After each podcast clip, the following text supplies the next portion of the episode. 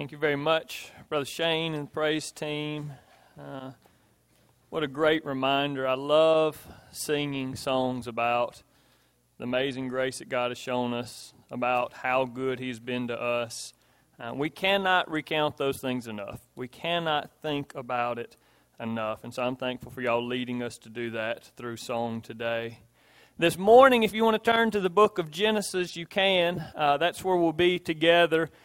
If you can remember, and I know this is a very big ask, but if you can remember any time before 2020, and there were years before 2020, but if you can remember that far back, we spent several months in the book of Genesis. And we started in Genesis 1 and we worked our way through Genesis 23. And then we left there with the intention of coming back and finishing the rest of Genesis. And so that's what we're doing today is we're going back to the book of Genesis to fill out the rest of the story that we find in the book of Genesis. Now, I am somewhat practical and I recognize that most of you do not remember what I preached about last week. Many of you do not remember what was taught about in Sunday school today. That may not be true. But I do not expect that you remember all the things that we talked about in Genesis in 2019. So this morning, I'm going to do something that I've rarely ever done in pastoral ministry, but I do think it's useful in certain times. We're going to do an overview sermon. So, what we covered in Genesis a couple of years ago, we're going to go back and have a bit of a refresher as we look at some of the major themes and some of the major topics that we saw while we were there, so that next week, whenever we start going chapter by chapter through the rest of the book of Genesis, we'll all be on the same page. So, if you would, look with me in Genesis chapter 1. That's where we'll start. So, we're going Genesis 1, chapter 1, through chapter 23. And in Genesis 1 1, it says, In the beginning, God created the heavens and the earth. All right. I'm kidding. I'm not really going to start here and read all the way through chapter 23. But, but I do want us to be reminded because in Genesis 1, we see a theme. We see God as this creator God, the God who created everything out of nothing, a God who can take nothing and unexpected things and make them into something beautiful and amazing. And this is something that we're going to see in some ways over and over throughout the book of Genesis and throughout all of Scripture, and we'll highlight that as we look through it. But, but we see here, we're reminded that God displayed many things when He made the world. Right? He displays His power, He displays His creative ability, He, he displays his graciousness to us as he made humans, but not only made them, but made us in his image and then breathed his life into the first man, Adam. And we see the personal nature of God as he as he creates Adam in that way and then creates Eve and then walks with them in the garden. And so we see this, and then of course everything is good as it should be but not for long because Adam and Eve sin and then things are bad and there's the curse. But even in the curse, there's the promise of the redeeming one that's going to come and strike the head of the serpent. But so things are bad and then they get worse, right? Cain and Abel. We know that story. And then things get even worse whenever we get to the time of Noah, and now it's not just a few people that are bad, but it's just a few that are doing anything but bad all the time, everywhere that you look. And so God then punishes rightly and justly the sinfulness of the people of the world when He sends the flood, and then, of course, enters into a covenant. Not just with Noah but enters into a covenant in Genesis 9 with all of his creation. And of course, we remember the rainbow. And here we see a beautiful blessing of God that He is a God that is willing to make promises to the people and things that He has created, right? He didn't owe it to Noah to make this promise that He wouldn't destroy the earth with a flood again. Right? He didn't owe it to the earth. He, he was rightly punishing whenever he sent the flood. But he graciously blesses us by entering into this covenant and telling us that won't ever happen again. The earth will not be destroyed by flood. And every time we see a rainbow, we're reminded of this. And so then for a little bit, things are good, right? Because many of the sinful people of the world have been wiped out, but they don't stay that way for long because Noah gets drunk and then his son looks on his nakedness, and, and then things get even worse again with the Tower of Babel, and now we see another, once again, large group of people doing things that they should not do, and again, we see God disciplining those people. And so we see this pattern over and over as we see God creating or making right what we've made wrong and blessing and being gracious and men and women messing it up over and over and over. And God making it right, and men and women messing it up. And point one that I want us to remember is that Genesis reveals many things. Now, I want to speak to that just a little bit because you say, well, brother, that's not a very useful point. But I want you to recognize this that Genesis does not just offer to us a lot of historical facts. It does that. You want to know how the world got here? Genesis 1 tells you. You want to know how good things were? Genesis 1. You want to know how men and women got here, how we were created? It's all in there, right? You want to know how we were spread around the earth, how different languages came about? It's in there. You can find these historical facts, but Genesis is not just a book given to us to give us historical facts. And I want you to, to hear this. I know it's early, but some people may already be asleep. And if they're asleep, go ahead and wake them up because I want you to hear this. When you're reading, especially in these first few books of the Bible, when you're reading in Genesis and, and you're seeing these things and these historical accounts, I want you to do this to ask this question. Not just, what is this telling me? But what is this telling me about God? Right? It's telling me that He created things, but you know what that's also telling me? That's telling me that He is a creative God. You know, it's showing me that He is the all powerful one. So when we read through these first few chapters of Genesis, I wrote down a couple of things that I recognize just quickly glancing at this. We recognize that God is creative and that He is all powerful, and we recognize that He is a personal God, right? As He makes man in His own image and He walks with them in the garden. And, and we see that God is gracious, gracious to have made us in the first place because He didn't have to, and to make us in His image, and then to over and over make right what we've made wrong. He's a gracious God. He's a God that's very patient. Right? There are times that there's discipline that comes, but there are large areas between there that things are not do- going right and people are not doing what they should have, that He's not punishing. He's a very patient and long suffering God. He's a God of second chances. He's a God of covenants and promises. And that's something that we learn in Genesis that is formative for our understanding of all of Scripture. That God is a God that makes and keeps promises and covenants. He is a God that is righteous and just, who will not allow evil and wrong and sin to go unpunished. And we see that. So we're seeing these stories, but it's not just the story of Adam and Eve and the story of Noah and the story of the Tower of Babel. We're seeing these historical accounts and we're learning things about God, who He is, and what He's like. So those our children that have the children's bulletins that are answering the questions Genesis shows us who God is and what He is like. And I pray that we recognize that. So when you're reading in Genesis, ask those questions. What am I seeing here, and what is this telling me about God? What can I understand more about God because I see this?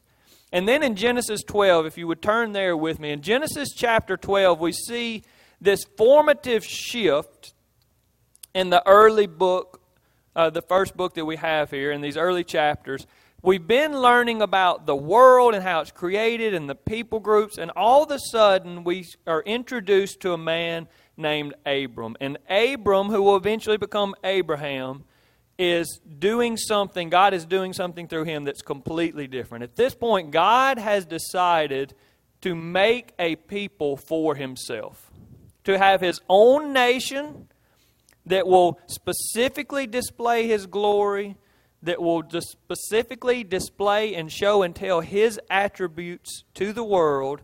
And so we're introduced to this first in Genesis chapter 12, beginning in verse 1. It says, Now the Lord said to Abram, Go from your country and your kindred and your father's house to the land that I will show you. And I will make of you a great nation, and I will bless you and make your name great, so that you will be a blessing. I will bless those who bless you, and him who dishonors you I will curse. And in you all the families of the earth shall be blessed. So we see this God calls this man, and we don't know much. He's shown up in a genealogy before this, but Abram, we don't know a whole lot about him to this point in time. It's, it's not like there's been a long narrative about Abram, but we see that he's called by God, that this man is specifically chosen. God says, This is the man that I want to be the father of my nation that I'm creating. And so when we're reading about Abraham and his story, that's what we're reading is God choosing this man to start the nation of Israel. It will eventually become Israel. We recognize that. And so in verse 2, whenever, whenever God says the word nation there, that's exactly what it means. It's a common people with land, law, and rule and authority. God is creating his own nation here. And so we recognize that, that God is doing this work and he's going to use Abram to do it. But I also want you to think for just a moment about this man that God is calling. Point two is this God chose an unexpected man. If you think about all the people that were on earth at this time, and I don't know all of them, but if you think about all of them, I imagine that there would be somebody that seemed like a more fitting or at least more expected choice for the person. If God says, I'm going to choose one man that's going to be the father of the nation that is going to display my glory specifically to this world, that there was somebody that you would have thought that he was going to choose before he chose Abram. Why? Well, the, the short of it is that Abram is a man who had grown up steeped in idol worship. We see that the places that he had lived, Ur and Haran, those are two cities that are centers for the worship of this moon god. There was a specific moon god back then, and those two cities, the two places that he's said to have lived, were centers of worship for this moon god. And not only that, but it, it, where his family's named in the genealogy, so he has a niece that's named after the moon god's daughter. And his wife, Sarah, that's a name that's one of the cohorts of the moon god. And in Joshua 24, we're even told that his dad, Terah, served other gods. So you've got a man whose dad is specifically said to have served other gods, who lived in two towns where they worshiped this false god, who has family members that are named after this false god. And so when you look and say, who's God going to choose? To display himself to the world. To start a nation that will worship him and him alone, you probably wouldn't have picked the man from the moon god worshiping area.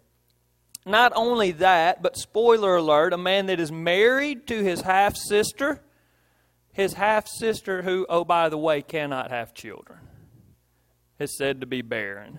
And you say, that's the man that God, in all of his wisdom, and all of his sovereignty chose to be the father of his nation. But it is. This is the man that God chose. And again, we're reminded of the creativeness of our God.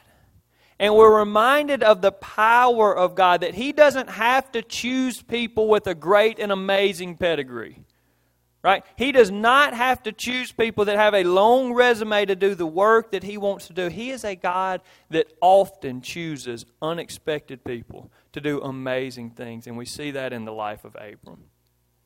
And so the story goes on, and as you read about it, God takes him to the promised land, and he's showing him the promised land, and he tells him, This land your children will inherit, your offspring will have this land. But as time goes on, Abram and Sarah's genetic clocks are ticking, and they still don't have children And the last text I want us to look at is in Genesis 15. In Genesis 15, we find the covenant that God makes with Abram. And at this point, they've gotten pretty old and they still don't have any kids. And Abram's starting to get worried. And we see that specifically here, beginning in verse 1.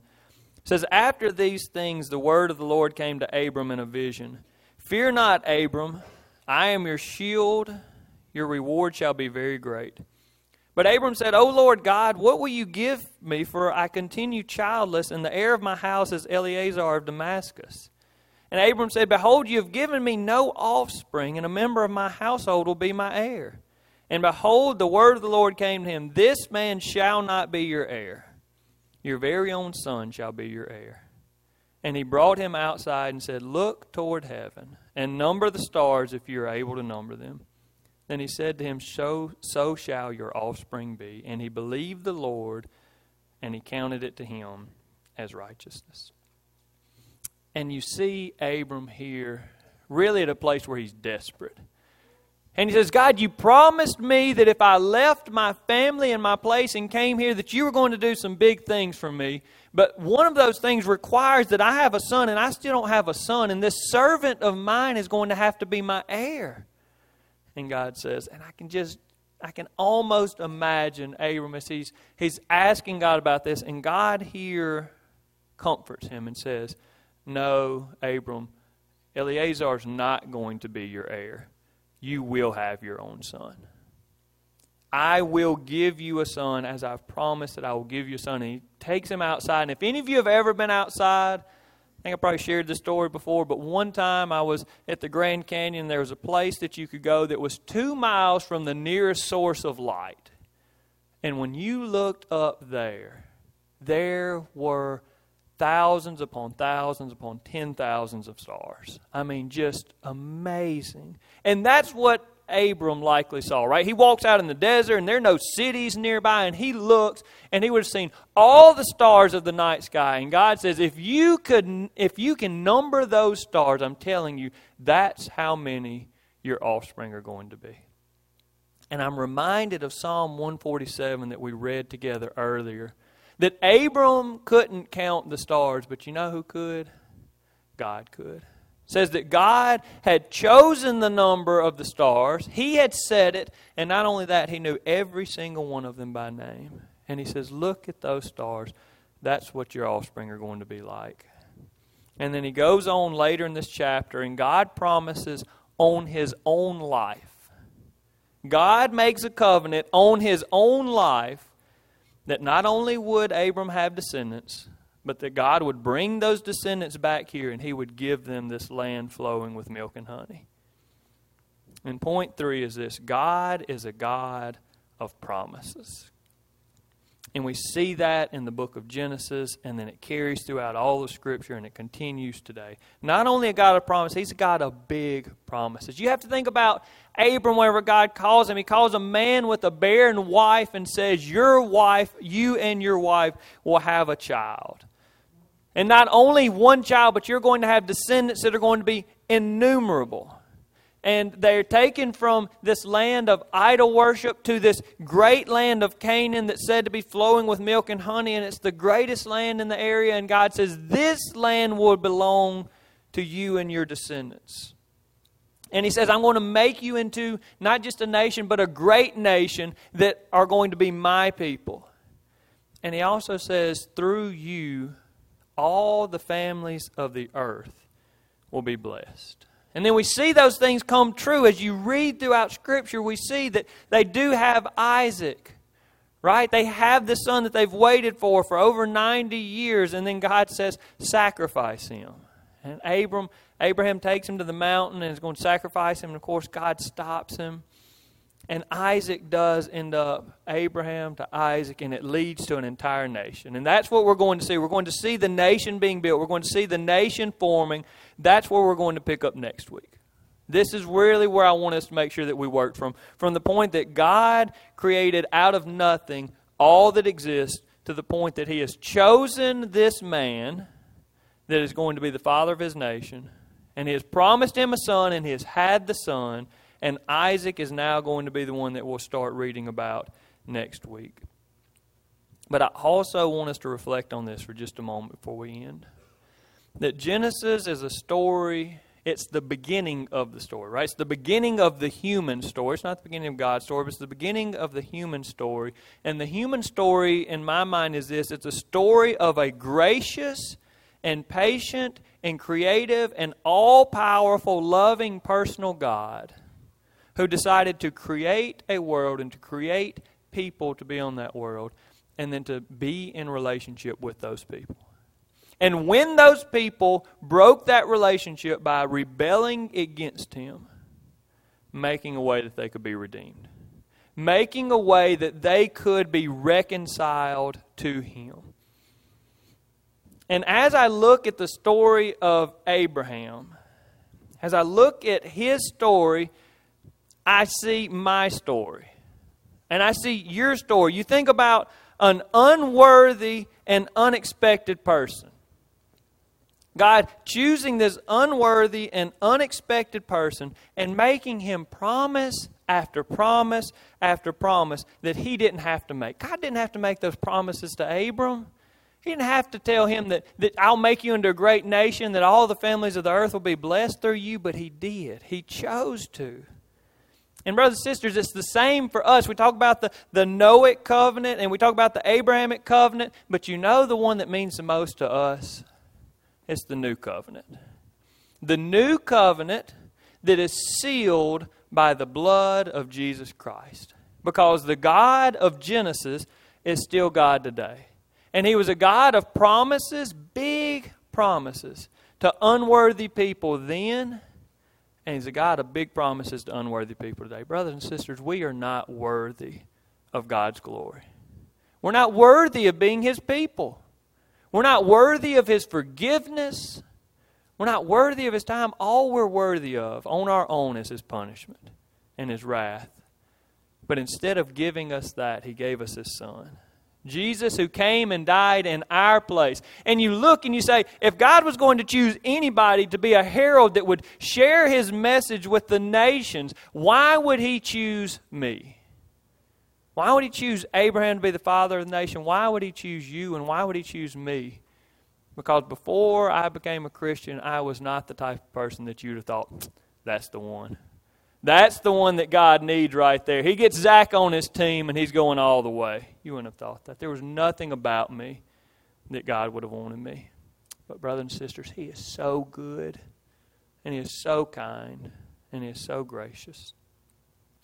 If you don't know what that's like, and you think, no, I'm so unworthy, He wouldn't ever have me, I want you to hear this morning, you're wrong. You're wrong. None of us are so bad or so far off that He would not have us.